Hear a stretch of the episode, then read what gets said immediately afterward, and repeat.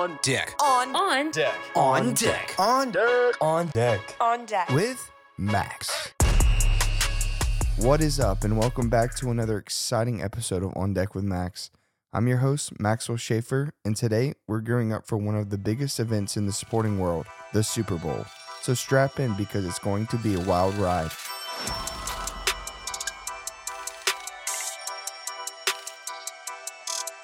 The Super Bowl is just around the corner, and anticipation is going through the roof.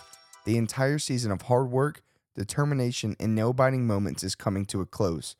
But let's get right down to business. The big question on everyone's mind who is going to face off in this epic showdown? Well, after a grueling season, we have the Kansas City Chiefs taking on the San Francisco 49ers in Super Bowl 58. Is a rematch of Super Bowl 54 where Patrick Mahomes led the Chiefs to a 31 20 win over the 49ers at Hard Rock Stadium on that night, while also earning Super Bowl MVP honors by throwing for 286 yards and two touchdowns while also adding a rushing score. Now, this year, can the Chiefs defeat the 49ers again to earn their third championship in five years? Or will the addition of Brock Purdy and Christian McCaffrey help put San Francisco over the hump? Now, going into this game, the 49ers are two point favorites in the 2024 Super Bowl odds, while the over and under for total points is 47.5.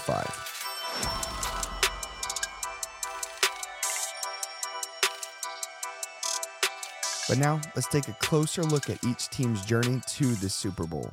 The 49ers, led by their star quarterback Brock Purdy, have been nothing short of dominant this season.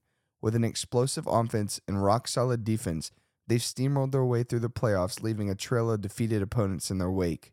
General manager John Lynch helped field one of the NFL's most complete teams in the regular season thanks to excellent offensive and defensive plays. Brock Purdy silenced critics and proved management right for sticking with him, finishing the year with 4,280 passing yards, 31 passing touchdowns, and 11 interceptions.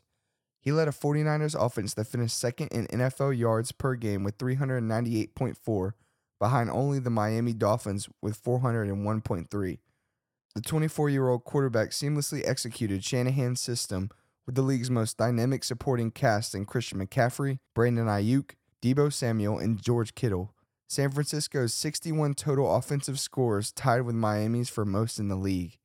Steve Wilks' defense allowed 30 plus points in just two regular season games this year, while the unit's 31 total touchdowns allowed were the second fewest in the league behind the Ravens with 26.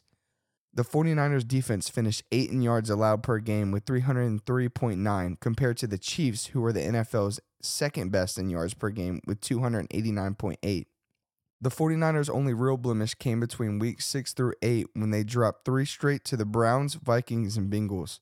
Brock Purdy and the 49ers responded in a big way after their week 9 bye, rattling off 6 straight wins to capture their second straight division title and third in the last 5 years. San Francisco would fall to Baltimore in a week 16 loss that ultimately had zero impact in its playoff outlook. Brock Purdy and company clinched the NFC's number one seed that very next week in a win over Washington. Now, comebacks have defined the 49ers playoff run this year. They fought off an impressive divisional round effort from Jordan Love and the upstart Green Bay Packers with a fourth quarter resurgence, barely escaping in a close 24 21 win.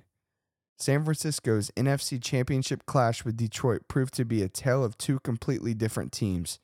The Lions dominated the first half, while the 49ers took over the second half, winning again by just three points in a 34 31 victory, sealing their date with Patrick Mahomes and the Chiefs in Super Bowl 58.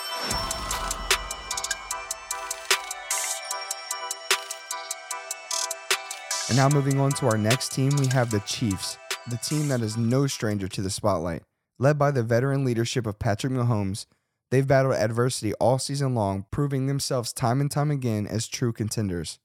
Now, most teams would be ecstatic with an 11 and 6 finish, but for Kansas City, though, it was symbolic of their turbulent season. Between drop passes, Travis Kelce's health, and a general feeling that something was off, this certainly wasn't the well oiled machine we have all come to expect. Their 6 and 1 record soon turned to 8 and 5 by week 14, following a stretch of losses to Denver, Philadelphia, Green Bay, and Buffalo. No one could forget the chaotic ending against the Bills, capped off by Kadarius Toney's costly offside penalty that wiped off an unbelievable game-winning touchdown. But Kansas City's lowest point may not have been in upstate New York, but in week 16 when the Raiders stunned the Chiefs at Arrowhead Stadium. Now, despite the heartbreaking losses and intense national attention on their offensive shortcomings, the Chiefs managed to win their eighth straight AFC West crown in week 17 versus the Bengals.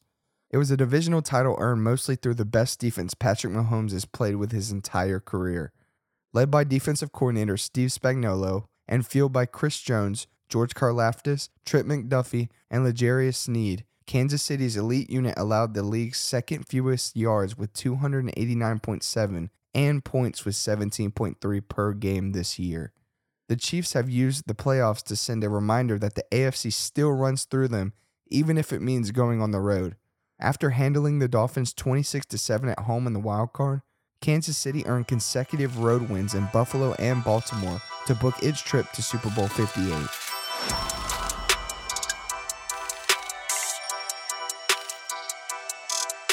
Now, here's where I'm going to make a bold prediction. When the final whistle blows on the Super Bowl, I believe we're going to see the Kansas City Chiefs emerge victorious. That's right. Even though I hate to say that the Chiefs and their annoying fan Taylor Swift will win, I have a feeling that with help from the refs and the NFL, that the Chiefs will win the Lombardi trophy. But, of course, anything can happen on game day, and you know both teams will leave it all on the field in pursuit of victory. But with all that being said, I personally think that the Chiefs will take this Super Bowl and be the ones hoisting that Lombardi trophy.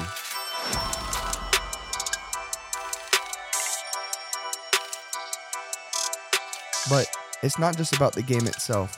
The Super Bowl is also known for its halftime show, which is always a spectacle in its own right. And let's not forget about those legendary Super Bowl commercials that have become a staple at this event. This year, we will have Reba McEntire to sing the national anthem and Post Malone to sing America the Beautiful. But the halftime show performance will be done by Usher, the world renowned singer, songwriter, and dancer, who is best known for his songs Yeah, Burn, and You Got It Bad. So, whether you're a die-hard fan or just in it for the halftime show and commercials, there's something for everyone when it comes to the Super Bowl.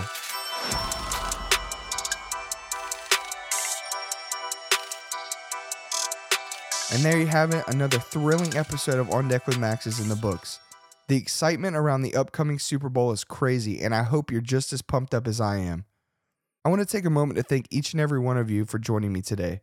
And if you enjoyed today's episode, do me a favor, leave a review, share it with your friends, and turn on those notifications so you never miss when I drop a new episode. Now, looking ahead, we will have a new episode on Wednesday talking about the results of the Super Bowl and discussing the highlights and news that took place that night. If you want to stay connected with us on social media, we're active on Instagram and Facebook at On Deck with Max. I would love to hear your thoughts, predictions, and future topics you might want me to cover. But that wraps up today's episode. Until next time, make sure to tune in for the Super Bowl this Sunday, stay in the know, and as always, keep it on deck. This is Max signing off. On deck. On. On. Deck. On deck. On deck. On deck. On deck. With Max.